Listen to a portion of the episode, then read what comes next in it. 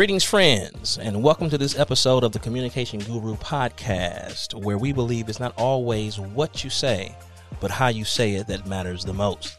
I'm your host, Tim McMurtry, President and CEO of Tim McMurtry International LLC, a business consultancy specializing in personal development and training, government and public affairs, along with corporate and community relations. I'm delighted to have you join us today for this episode, and I thank you for your listenership and your viewership of this show. Our aim on this platform is to discuss the nuances and insights relative to the communication continuum to help you maximize the impact and results of effective communication in your various spheres of influence, be it family, friends, business, workplace, etc. Wherever you find yourself in, you want to be a maximized communicator. We're here to help you to become a top notch communicator. So be sure to like, share, and subscribe to the podcast, The Communication Guru Podcast, The Communication Guru Podcast, so that you can be notified when new episodes are available and up for public consumption. So while we recognize that external interpersonal communication is important, what is typically less recognized is the vital role that internal communication with one's self also plays in the overall quality of life of the individual. This essentially boils down to mindset and how to maximize right thinking.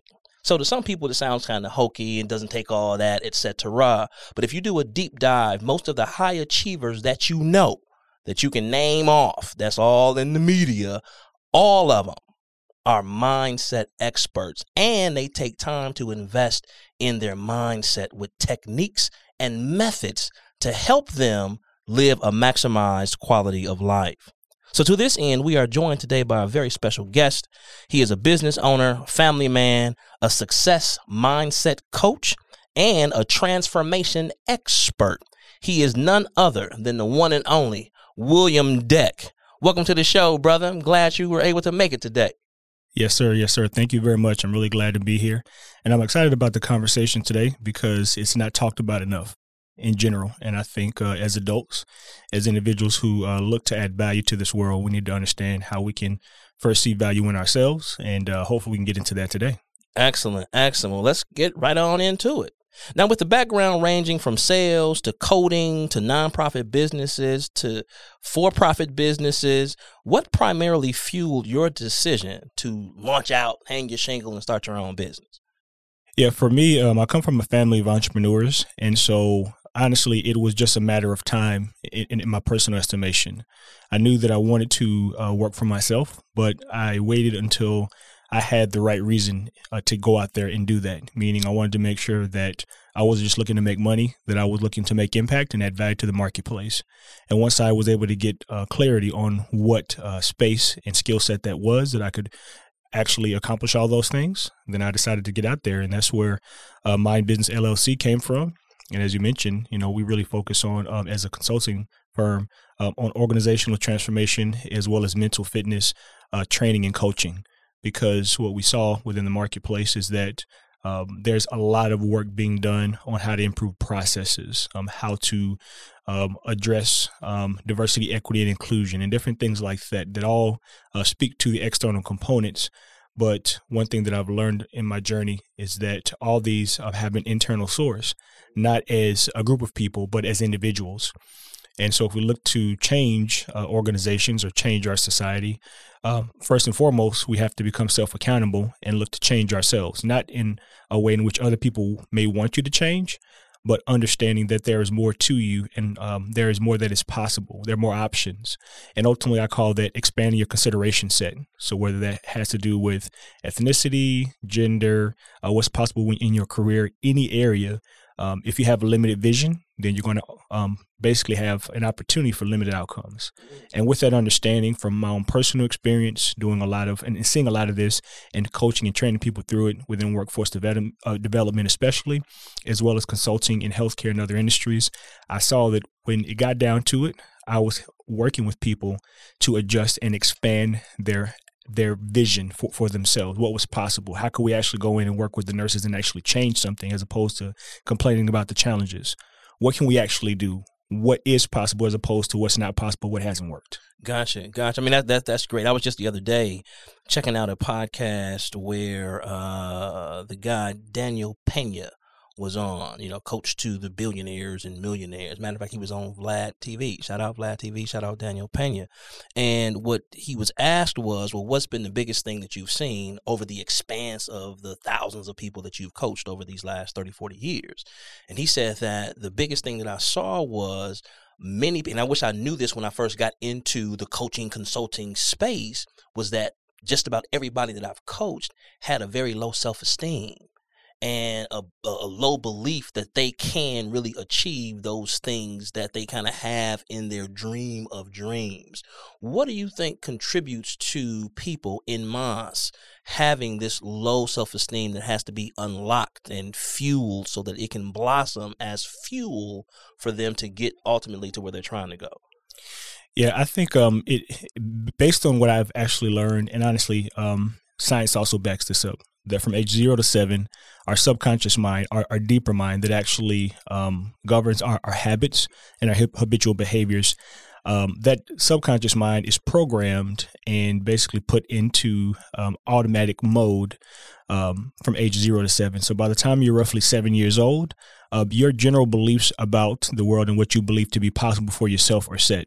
Now, of course, that will expand and grow over time, but ultimately, many times as adults, most of us are looking at ourselves and what's possible from a child's eyes, meaning we haven't reassessed um, that internal narrative. Um, have we actually taken time to question your thinking? Why do I think the way that I think? Why do I believe that? Why do I feel that way? Are these my ideas? Who did these ideas come from? Who told me that? Because I didn't tell myself I was dumb and stupid at five years old. That's just unnatural. So who told me that, right? Now that could be specifically who, but also overall the narrative itself. Who is saying this? Is this actually me? And as you begin to ask these kinds of questions, then you begin to get some creative and some powerful answers because now you know. And fear is based on the whole idea of, I don't know. And so, because of that, most of us are living in fear. We've never really thought about what we're thinking. Why do we feel the way that we feel? Why do we believe what we believe? And unfortunately, because we have those automatic programs set starting at roughly about age seven, as far as where it begins to harden and form, then we don't have an opportunity to be able to go into the uh, creative factor, which is where all things are possible. And so, even if it's a matter of what we saw, what we heard, what people told us, and ultimately over time, what we will find, we begin to tell ourselves that whole sphere in space is where the opportunity is. It's not based on what's happened and how you felt about it alone, because what you think and feel matters, because that creates your reality. But why are you thinking and feeling this way? And if it's not serving you, well, then what are we going to do?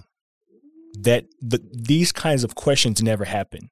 And so, um, Science also says that roughly 90 to 92% of people are stuck in that subconscious mode. They have no understanding of the ability to be able to make adjustments and change it. And so they stay the same. That doesn't mean that you won't grow in your career, but the way you see yourself will remain limited. And based on what you see on the inside in general about yourself and what's possible for, for yourself and others, that's ultimately is what's going to manifest over time and become your life and your overall narrative. So these are the kind of things that I work with people on because it's really about going into the gray area and saying, actually, within that gray area, there's some red, there's some green, there's some blue. And we have to be able to pull that out after we address why you were thinking and feeling the way that you're feeling. Because until we address that, trying to say, let's move forward and let's work on fixing something doesn't uh, connect because we have to let go of all the junk, all the mess before we can begin to build something anew. So with with with I guess the general rule of thumb, I don't have a, a scientific study to back this. I'm just going on personal anecdotal, you know, day in the life of ness. um, most people don't necessarily volunteer to uh, receive any criticism, even if it's constructive. And so as you are working with, you know, your clients, you know, across the spectrum from athletes to business executives to, you know, the whole gamut, how do you first get people comfortable enough to say, hey, I'm gonna do this self examination and self assessment, and I'm gonna allow you, William Deck, to kind of peep game a bit and help me see some things that might be blind spots. And when you point those out to me, I ain't gonna get defensive and be mean mugging and you know what I'm saying, be all up in my chest. I'm gonna be open because I understand that this is a precursor to me being able to do the real heart surgery, so to speak, you know, mentally to get this going. So how do you get people comfortable enough to receive this constructive criticism so that they are able to move forward? So I think it's very similar how I approach um, when I do individual coaching as well as working with organizations. I think the reality is, and what I'm seeing and finding each and every day, is that people know that there's something amok. There's something wrong with what's going on in society in general. And not only is it what's happening on the outside, but the way they're thinking and feeling, meaning being constantly under stress, is really forcing them to say, why am I constantly staying in this state of mind that is stressing me out, that is making me unhappy, that is not allowing me to become my best version? What's actually going on on the inside? And as people begin to ask those questions individually, especially over the pandemic, what I found is that they're being able to say, you know what, on an individual level, I don't have the answers and I'm willing to be open to it because I'm fed up with feeling this way. So when I have an individual coaching client, that's usually where, where they're at. They're, they're tired of being tired. They're tired of being frustrated, fearful, negative, uh, feeling that they're having these blocks on the outside. At the organizational level, they're basically saying, we don't have the answers to these new challenges that COVID has brought. And we used to have an EAP line that was really, really effective. You could go and call someone and, you know, that would pretty much solve it. But now, with all the social injustice issues, with everything else that's going on, the Me Too movement, and so much more, leaders are not feeling prepared and um, capable of handling this effectively. They could handle that in the past, but this, I don't have an answer for this. And so, me coming in and saying I have a different approach that is top down, I want to work on the individuals that will help to inform organizational or larger mass change. And then, of course, I give the details of how I do it. And people can resonate with it because we've all been in that space of not knowing, being afraid, um, being anxious, um, not loving ourselves. And so I just speak the truth because I know what they're thinking because I've been there and we're all human beings and no one has lived this life and not felt these things. I just say it. And as a human, people can feel that. And from there, um, where there's anecdotal stories, where there's how to work with other organizations, whatever that may be, um, we just have a conversation. And overall, um, based on the service that I provide, then we discuss how I can help to support them in a different way that's going to address the root cause, which is within. Gotcha, gotcha. Now you touched upon some of the the the, the social uh, challenges that we've seen, coupled with this disruptive nature of the whole pandemic over these past 18 months. Uh, the George Floyd, you know, murder. Following that murder, there were clarion calls across the spectrum. Uh, you know, Black Lives Matter, uh, corporations saying, "Hey, we want to be able to do something in this space. We want to improve our uh, environments to make them more, you know, welcoming and open to diversity of thought, leadership, etc. Have you seen that that is kind of continued on, or was that just a flash in the pans? And how does mindfulness training and people being able to, hey, first see the truth. Truth is the truth. So let's address it as truth first so that we are able to go ahead and remedy it as best we can. What has been your experience specifically as it relates to that diversity, equity, inclusion, belonging in this current day and age and the mindfulness infusion into that? Yeah. So, um, well, first and foremost, that's a great question because that's honestly what I've done. Um, I've I, by request only, I've gotten into diversity, equity, and inclusion. And um, what I've seen is that most organizations don't know what the heck they're doing. Um, there is a desire to make change, but there's so much fear of, of, of doing it wrong right? Because a lot of these large organizations are ran by, you know, people who are not of color. And um, because of that, there is a huge fear of, of doing it wrong. And that's not a bad thing. It's it's a valid fear, right? And so um, many organizations have thrown a lot of money at it, but are not necessarily looking for unique ways to address it because the same way it was being addressed before, it's really just kind of more of the same. Um, and so for me, when I was um, asked by a few different organizations to begin to provide some programming and really workshops around uh, diversity, equity, and inclusion topics. What I did was say, okay, well, as long as you understand that I'm going to include mental fitness or mindfulness in this, I'm I'm, I'm game. And so, um, for example, one workshop uh, that I created was a workshop on code switching. And code switching is the phenomenon of changing your your dialect, you know, the way you speak, as well as your behaviors based on who's present. And of course, um, traditionally, this is thought of, well, this is, you know, happens a lot with minorities because, you know, of XYZ, because of history and breaking into corporate America over the last, you know, 50 plus years and all the injustice. But honestly, you need white folks to feel more comfortable uh, about you and your presence. So you have to talk correct. more like them. Correct. So, so, so that is the perception of what this idea encompasses. But honestly, um, if we really think about it, it also includes women and how women have to interact with, with men in a different way. It also, um, you know, based on gender identity, you know, there are some ways in which, um, you know, people code switch, and even at uh, le- different leadership levels. This has been one of the biggest one. Even white men, based on the leadership level, if you are a manager and there's directors in the room or, or VPs, you'll you'll code switch as well. And so, approaching the conversation from a more holistic point of view and saying this applies to everyone. Now, I can speak from an African American male and tell you that that that story and the thing that you may have heard are probably mostly true. However, it's it's more to it than that. And what do we have more in common than do we have um, that, that, that makes us different? Beyond that, um, what are some of the impacts, positive, negative, of code switching when you don't feel like you can be your authentic self? White male, black male, um, someone who has a different gender identity, it doesn't matter if you can't be your authentic self, what are the negative impacts of code switching? Because the positives are, you know, understanding the, the spoken and unspoken norms of the game, especially in corporate America, so that you can matriculate up and get paid. Cool. But what are the negatives about it? So let's talk about the positive and negatives as well. Because after a while, if you can't be yourself, that's a that's that's going to become a problem, and that's why we have so many people when they get to the middle of their career, um, all of a sudden they're having a career crisis because they're like, "What the hell am I doing here?" I finally asking questions and I don't have the answers. So now I'm freaked out. That happens all the time. And code switching is a component of that. So that's the way that I approach these kind of conversations so that we can actually get something out of it. And it's not if it's a half white and a half people of color room or, or whatever else, that only it only applies to half of us, right? Like this needs to be something that people can feel. Just like music. Like if you can feel it and connect to it, it means something you, you can digest it you can do something with it if not I mean, it's cool. I mean, I'm gonna get paid because I came and did the workshop, but I would rather add value.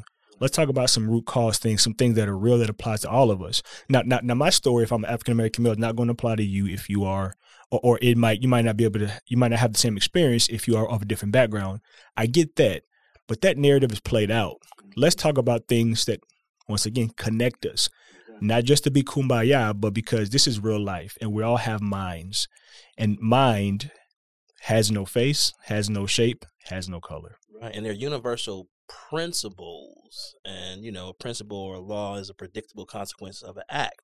You gotta this pen. If I throw this pen up, whatever goes up must come down. Whether I'm a black dude throwing it up, a white guy, you know, a person that's LBGTQ plus or whatever, just that that law is applicable across across the board. Now, you made an interesting point about you know music being something that you you can feel. I was listening in the other day, just kind of I was out by the lake actually, just reading and meditating, trying to be mindful. and, uh, so I just turned the radio on. I usually try to listen to like some classical music sometimes, just something that doesn't have any words in it, so I can concentrate on the words that I'm reading. But I happened to turn the radio on, just kind of just flipping through the stations, and it was a oldie station that was playing some old jams. And the the DJ was like, "Well, hey, when we come back, we're gonna play, you know, a oldie but goodie from, you know, Caron Wheeler, who's one of my favorite singers. Used to be lead singer with Soul II Soul, and uh, um, back to life, back to reality. She that's her singing on that. But she had a solo album back in the day. Now I graduated from UWM, University of Wisconsin Milwaukee, but I spent a couple years in Hampton, Virginia at Hampton University, uh, or HBCU, a historically black college university. For those of you all who might not know what HBCU is, it's an acronym. So that's for you. So the song came out, her album came out then. She had one of the prettiest voices. She sounded like an angel. And I was thinking that, okay, he said he's going to play a throwback that many of you all might not know. And the throwback was, I said, Living in the Light is probably what he's going to play. And that's what he played from her solo album. The only jokers that really be feeling Caron Wheeler can go back there. But when the song came on, so I listened through all the commercials or whatever because I was going to hear that song. And although the song came out circa 1990, 1991, I was immediately taken back to 1991, Hampton, Virginia, you know what I'm saying? Chesapeake Bay, on the campus, Harkness Hall. You know, it was like, whoa. And it took me there. And so I'm I'm glad you made that reference as as it relates to just authenticity. So when you're coming in doing this kind of work, you want people to feel it at a visceral level so they'll know that this isn't just on the surface. No, this has got some subterranean impact here. And if unless the work is gonna affect you there, it might not be long lasting. It'll be a passing fancy. You will have a nice little brochure that's going to be on the shelf somewhere collecting dust in relatively short order because you weren't moved to change. That said, with the heft of this work, what was it that you touched upon it a little bit earlier on in in this interview, but what was it that made you zero in on, you know what, I'm gonna launch my business, come on a family entrepreneur, etc. But I'm gonna do this, this level of work. What what what drove you into that and how did you first get exposed to this level of conscious, subconscious, and how they interact and fuel us as human beings? Yeah, you know, for me, um, starting out as far as why um, this subject matter itself or th- these these topics are important to me is because about um, almost four years ago now, uh, just at a place in my life to where I was looking just to make some changes. I recently graduated from graduate school, got my MBA with a focus in finance, and I remember sitting at the dinner the night before we were going to walk across the stage, 2018 and I was sitting there at dinner. We're at a hibachi restaurant, and I was getting gifts from my family. So both of my parents were there, my step parents were there, my my, my wife and and her, her, parents. And I remember sitting there. Everyone was so excited and, and things like that. And I just had a moment to where I was just kind of self reflective, and I was like, man, this isn't what I thought it was going to be. Like all the the work, you know, working, doing twenty to twenty five hours a week to get you know straight A's, getting 4.0 in, in graduate school. Even the prestige, man, all that stature, stuff. the yeah. status. It it just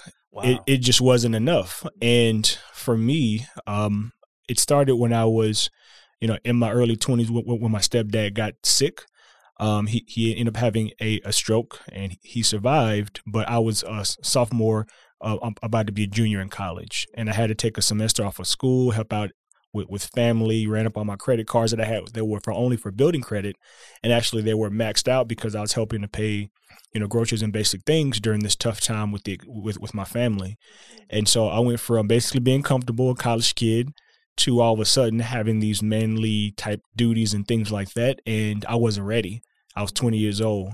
And I just remember being in a place of um, of being lost and not knowing who I was. I had ideas of who I thought I was based on externals. But then I realized through that time that I didn't know who I was, at least not yet. And that was a very scary thing. And I, I would say um, one moment that really, you know, set me back in my chair, if you will, and made me begin to, you know, dig deep and begin to answer the question is I remember at the time, you know, I, I was dating this young lady and, um, you know, we, we got into an argument and um, at one point, the argument, she, you know, uh, basically, you know, um, yelled in response to something I said or whatever. Um, why don't you just be a man? And in that moment, that hit my soul because I didn't know how to be a man. Because my parents had gotten divorced. My stepdad was there, but I knew my dad, so I really didn't accept my stepdad, you know, and just all that stuff. Not to mention I was young, but she, but she, she asked that question, and I didn't have the answer and it hit me all the way down to the pit of my soul. Like it went back to the 1800s on me. like, like seriously. Yes, sir. Like it was that kind of moment. Yes, sir. Tectonic shift on you. Yes. Uh huh. And so, starting with with with the need to answer that question, but then going from well, how did this apply to my faith? Because I, you know, I went to church and things like that fairly consistently, but I was feeling, and, and what I realized as I was going along, that I was definitely depressed, just going through a tough time. You know, it was my dark night of the soul. Um, so to fast forward, um, then I'm sitting there at, at, dinner, 2018. You know, 30 years old, graduated, uh, or, or 31 years old. How much time? Excuse the interruption. How much time had passed between this gut punch to the, back to the 1800s and yeah. sitting at the hibachi restaurant in this moment? How much time had elapsed? So that was probably 11 years. Okay. 2007, 2008. So so so 10 to, to 11 years. Okay. And so um, fast forward, um, I I realized after um, coming back home and just beginning to ask myself some questions as far as why I wasn't really able to celebrate myself is that I've been in, in a fight or flight state for a decade from the time my stepdaddy got sick all the way through until that time because once I took that semester off of school, I had just changed my major, so I was going to add about you know two two semesters to, to graduate anyway. So it was three extra semesters. And then I wasn't focused because I, was, I stayed in school or I got back I got right back in school but I wasn't focused. And so um, there was one particular class that I failed three times which I think was um um uh, what was it? It was business calculus and not because I, I was bad bad in math, it's because I wasn't focused. And math was something I had to actually focus and study. The other stuff I could just get get B's or A's and not have to really focus. And I wasn't, so I failed the class three times. So all of a sudden, now I'm like three years behind my initial graduation time frame. Ultimately, ended up being almost four years. And so when I graduated from college, I got a great job. Went directly into a career. Was regional sales manager within a year and a half for Allstate. Um, all that but in the back of my mind, I was always telling myself in that subconscious, you're behind. This isn't enough. You're behind. This isn't enough. And I would hear it vaguely in moments that I should be celebrating and I wasn't, like when I graduated or got the job or started making money, but it wasn't enough. Why wasn't that enough? I don't know. I had also built really bad spending habits. So all these things curtailed to that 2018 moment graduating from graduate school Nah, I already got married. I'm taking care of somebody. All this stuff. You should be proud of yourself, man. You're doing it. Nah, wasn't enough. I'm still behind. I should be making six figures right now. I'm not making six figures yet. And it was always a future state of I had to do more or I had to do this or that in order to be enough. And once I realized what that voice was telling me, I began to dive into deep study on how the mind actually works. During that same period of time, 2018 going 2019, I changed my my um my uh, diet from just eating whatever to plant based. And I can definitely, and that's a whole nother story. But when I went plant based, start eating from the earth consistently like our ancestors did. Let's just say I began to get downloads of information. And at, and during and during all of this, I was working in workforce development. And so I had I was working for a company called IC Stars Milwaukee that, that's still here in, in the city doing great things. Shout out IC Stars. And um, we um, had 20 interns every four months. We're taking them through a four month program, teach them coding, business leadership skills. I was a program manager as I was finishing up graduate school, and I was um, responsible for the business and leadership training side of things because we had someone that, that actually did the coding uh, training. And so as I'm getting all these downloads of information and I'm going on my own journey and doing this study, like I'm talking about like four hours a day, um, I began to teach them some of these things, which was understand like what is the subconscious mind? Why is it important to understand this? This is your habit center. If you want to change behaviors and habits, you have to go here. And so I was really just honestly ministering to them as I was learning and healing myself. And what I saw with them over the next two years, going into 20, all the way through the beginning of 2020, was that as I was having a mental transformation, I was helping them individually and collectively have mental transformation because many of those interns, um, they basically were, were, coming from backgrounds to where they didn't have any college education, didn't have anyone in the family many times, not all the time, but many times who had actually had a career, and not just a job. And with all these things, they had to have a tectonic shift in thinking to really get down to the place that, that I was learning, had learned that, and believing that they deserved this because if you don't believe that you deserve something, you will self sabotage. Not because you don't want to or because you don't want better, but because your paradigm, your, your habitual behaviors and thinking and attitudes will force it. Because you can only accept what you believe to be possible. So you have to expand your consideration set, the the glass ceiling. You you you have you have to take the lid off of that and make it a drop top because the glass ceiling Mm. is is lack of internal vision. It's not the white man. It's not corporate America. It's you.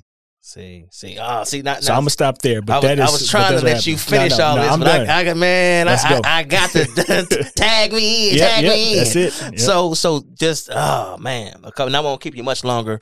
Um, the the one, I'm I'm gonna give you like the three questions. It's gonna be one A, one B, one C. One A is, can you talk a little bit about the relationship between the conscious and the subconscious and their relationship? Number two, can you speak to eh, when we talk about ADOS, American descendants of slaves, we've had a unique experience of uh, disenfranchisement. Just suffice it to say, just been done wrong since 1619 when the first ship came over here, even up until contemporary times. You know, you got the uh, uh, uh, microaggressions and, you know, the police shooting folks that, you know, other folks they would give a little bit more leeway to. We mentioned George Floyd earlier. I mean, just being black ain't no joke how can one not take the role of victim given the historical legacy of how we've been treated here and then number 3 those that come into families that they were told you ain't to be nothing you're to be just like your daddy da, da, da, da, da, da, da, how does one navigate through that matrix to get to the place of hey I'm still living my life from the inside out. And despite these outside uh, hater raids raised to the power of 10, I'm still to jam. Yeah, yeah. So so starting with the, the relationship of the conscious and subconscious. So think about your your conscious mind. So the conscious mind is your waking mind. So anytime you are awake and and you are able to hear and see and taste, that's your conscious mind. However, our subconscious mind is the deeper mind that is impacted by what we believe to be true in our conscious mind. Perfect example. Let's think of your conscious mind as a farmer planting seed. And those seeds that are being planted are words, they are emotional impressions, so how you feel, and they're also um, your imagination. So, so the mental flashes or vision that you have in your mind that pertain to your future. So your thoughts, your feelings, and your imagination are the seeds that are being planted. The the ground, which is always fertile, which means it will always produce something, is the subconscious.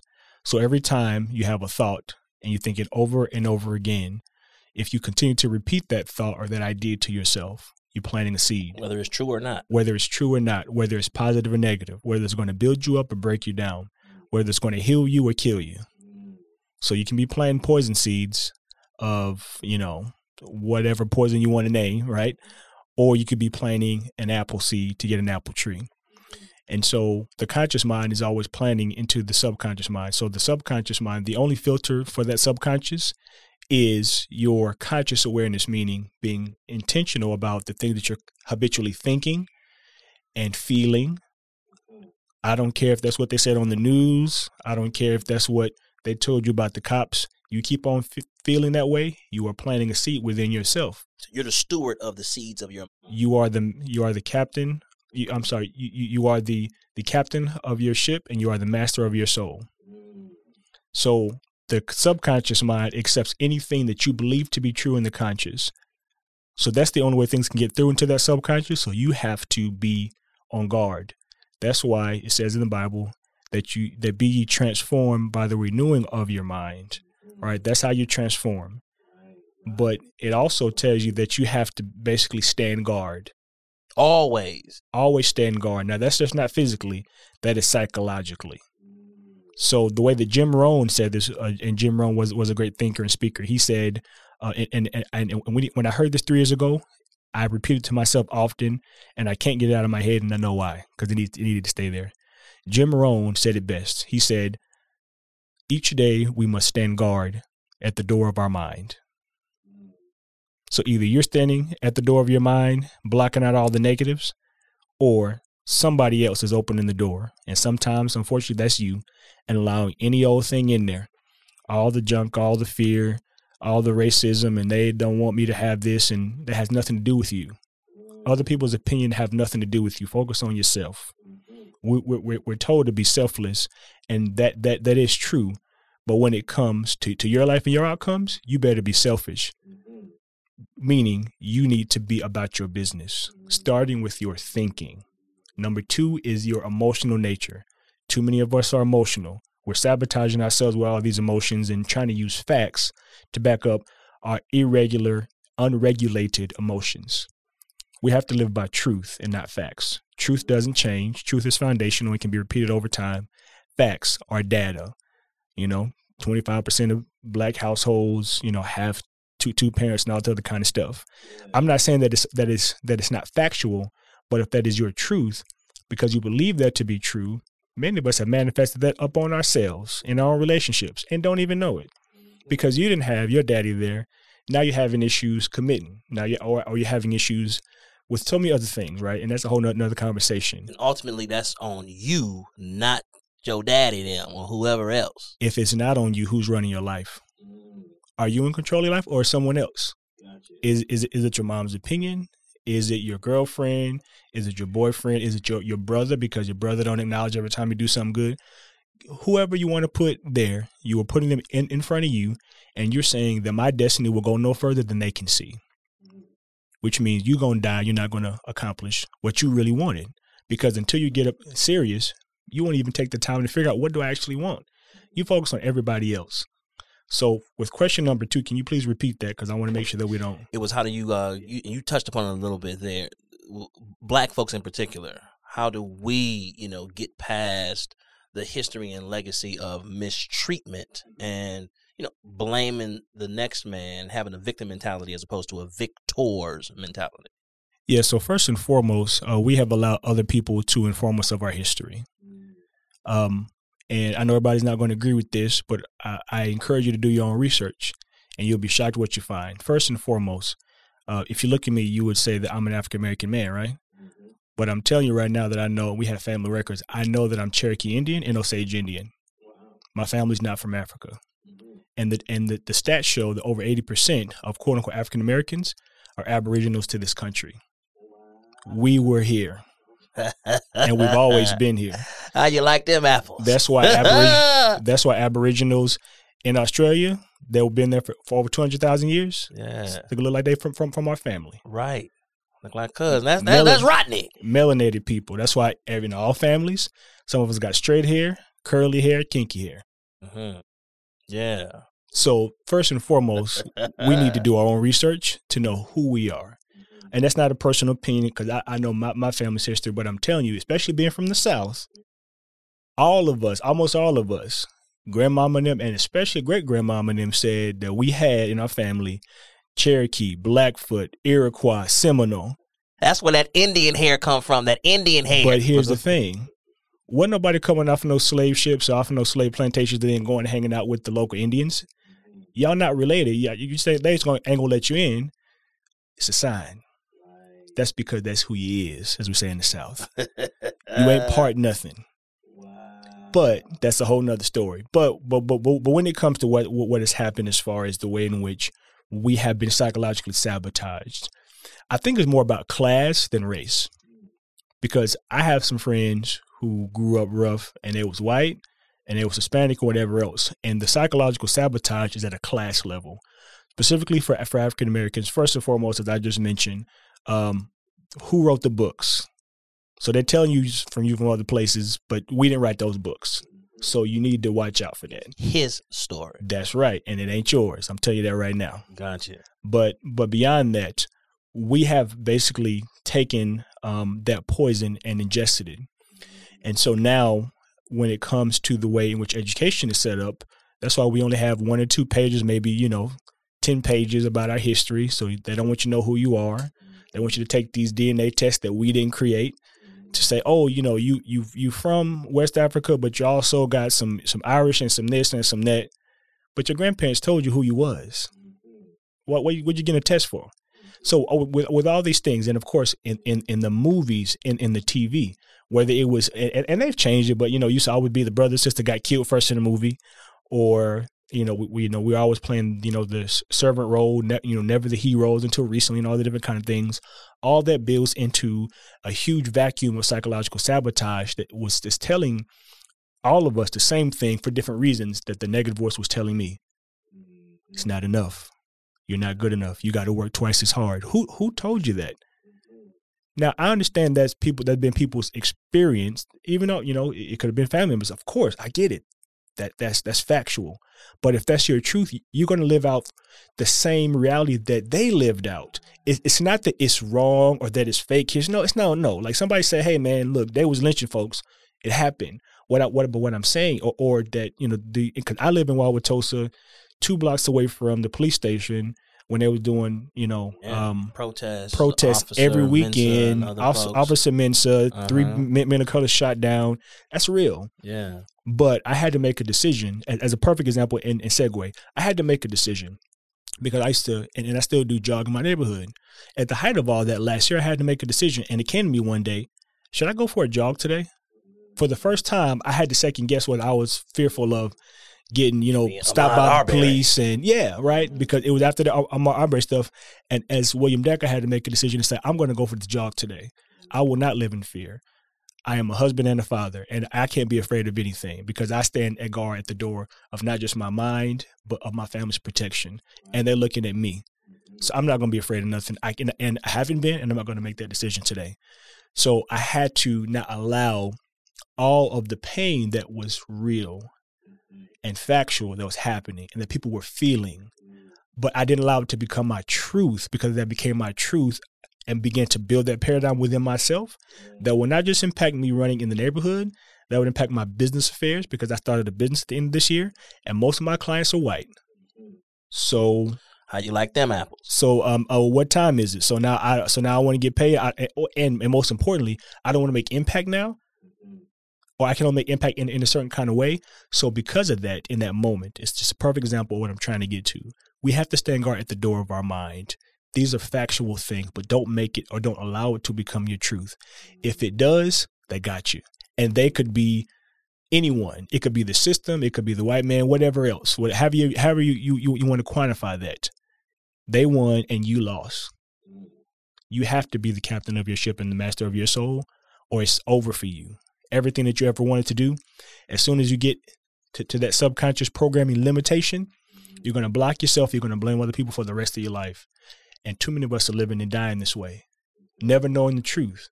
And the word says the truth will set you free, not the facts. The truth, the, the truth is, is your determination.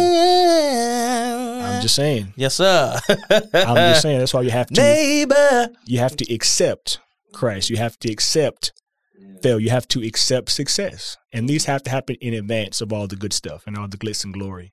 And we don't understand that.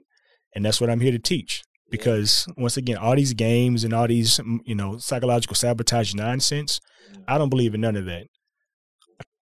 To the degree that I've learned to not identify myself as, as a black man, because black is has nothing to do with humanity. Black is a title, and the etymology of the word black in history is un, unless we go back all back to ancient Egypt, but I'm talking about re- recent times, the way it was it, it was Europeanized. There's nothing good about being black. That's the devil. That's evil. That's negative. That's nothingness. In modern terms, in ancient terms, blackness is where all the light came from. so the truth of it is totally different than what it is being used now. But in modern terminology, black is death, nothing. That's, they, they're saying that we are dead people. You don't know who you are. Mm. You're looking across the water. You're looking here. You're blaming us. You, you you're protesting, but you ain't doing that with with your finances and making sure that dollar's circulating because you're not at the table. You're on the menu, Yeah. so they know they got us. okay. These are the kind of things we got to be thinking about as a people. Right. Right. But it but it goes in, into the mental fitness. Think for yourself. Do your own research. Be self determined. Don't blame anybody. You can't blame anybody.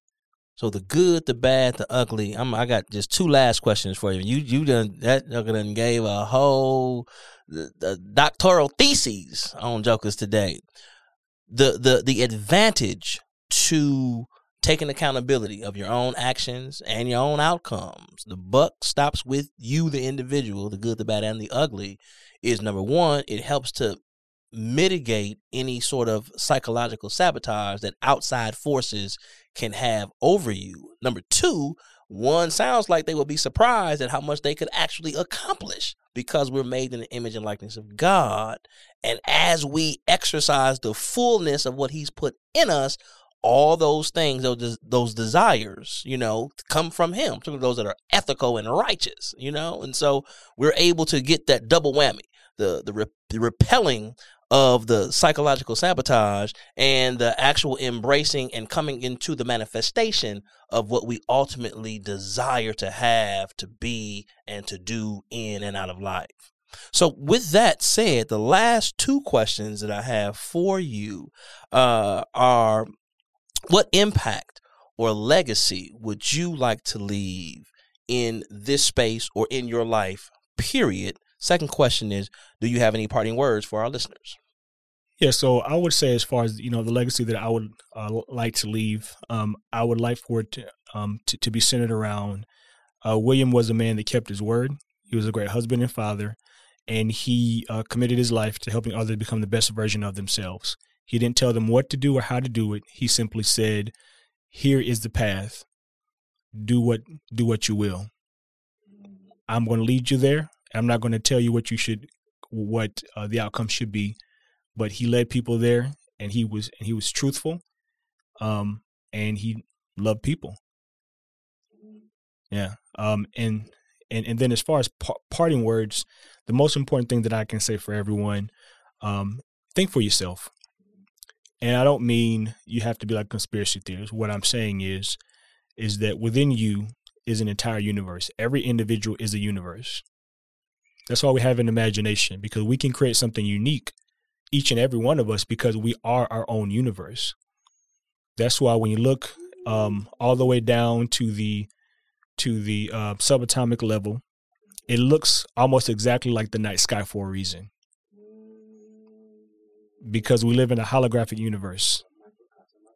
It's a microcosm. So anytime you you uh, dilute a hologram, all it is is a less clear vision or version of what the original or the prior version of the hologram was. So we live in a holographic universe, meaning through our thoughts and through the power of our emotions and our imagination, we, we, we create worlds, meaning we create our own reality. Because it could be that the Bucks just won the championship, you know, you just got a promotion at work and you're making X, Y, Y, Z, all this other kind of stuff, and you could be depressed and ready to jump off a 30 story building. And you love basketball and you've been working to get that promotion. But your your universe or your reality is saying life's not worth living. That's how powerful our mind is. That's how powerful our mind is. So you must think for yourself and begin to explore the universe inside of yourself. Because you because in you, all the answers that you ever had are there. So know in life, at the end of the day, any question that you have, the answer, the truth is within you. It's not in me. It's not. It's not in in a book, because the book of life is literally you. you are you are the book of life. What do you think the DNA code is? The DNA code is the book of life. Wow. There's a physical book and there's a spiritual book. so think for yourself because as you begin to think, you will begin to unravel and unfurl who you were uh, created to be. And no one can answer that for you. And so if you don't answer the question, the question will never be answered. And and and, and I'll end there. Mm. Explore. Explore within yourself. Mm. There was more within you that you could even fathom. Y'all, what y'all gonna do with that? Okay. Start thinking. Hey man, when my man said that there is an entire universe inside of you, he wasn't playing no games. The Bible in Ecclesiastes said that God had put all of eternity in the heart of man. Also in the Bible, it talks about scripture says that, you know, when the Christ comes back again, people are looking where he's going to come here, coming there. He said, Hey, the kingdom of God cometh not with observation, the kingdom is inside of you. So the point is, is that while we have these different resources, we got Google, we got Einstein, we got all these other folks. Really, your true identity you're gonna find when you search from within. that's where it is. So you cannot be afraid to look on the inside of yourself because all of the answers that you've ever had are in there as treasures. You just need to get your shovel and be scooping stuff out and your flashlight to be checking things out. Yeah, one other thing you want to add?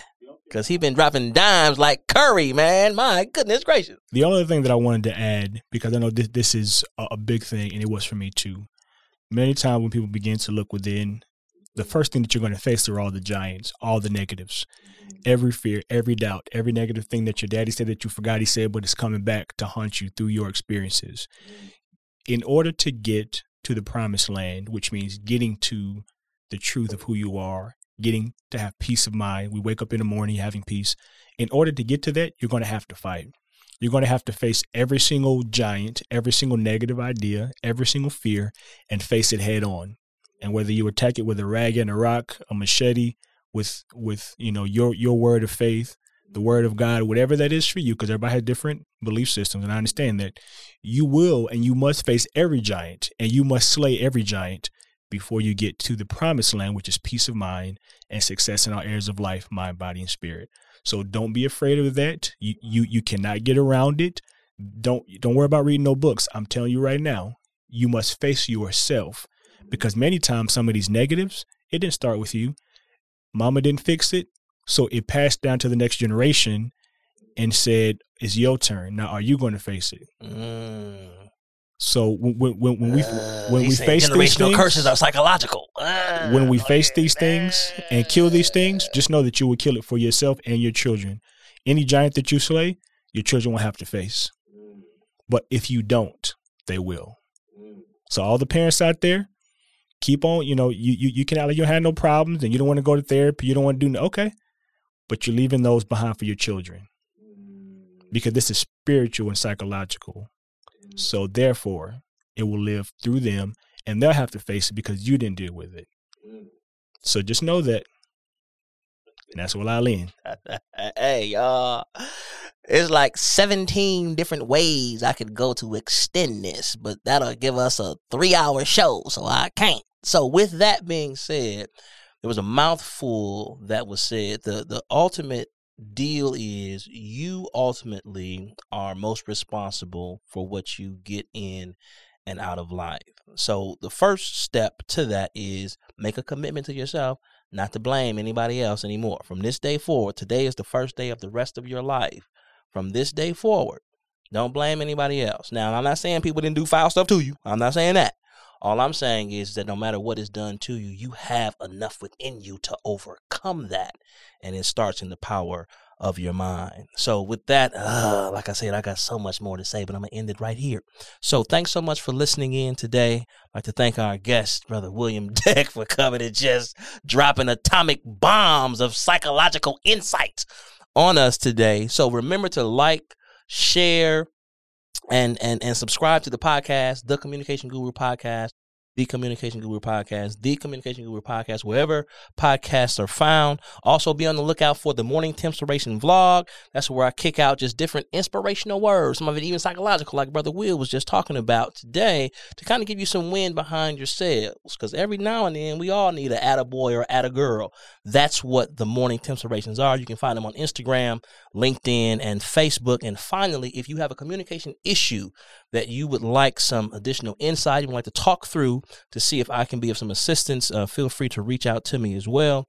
We can set up a 15 to 20 minute uh, free consultation or discovery call, and we can make that happen. You can find me on LinkedIn, also Instagram at Mr. Tinspiration. And also, I'm doing some uh, rebranding with my website and my, my email piece. So it'll be back up at tim at timmcmurtryinternational.com. So until next time, thank you so much for listening and viewing. Remember, you are responsible for your outcomes in life. You are. So take accountability and put yourself in a position mentally to handle it and overcome all obstacles to live your best life. Until next time, blessing and increase to you. Bam.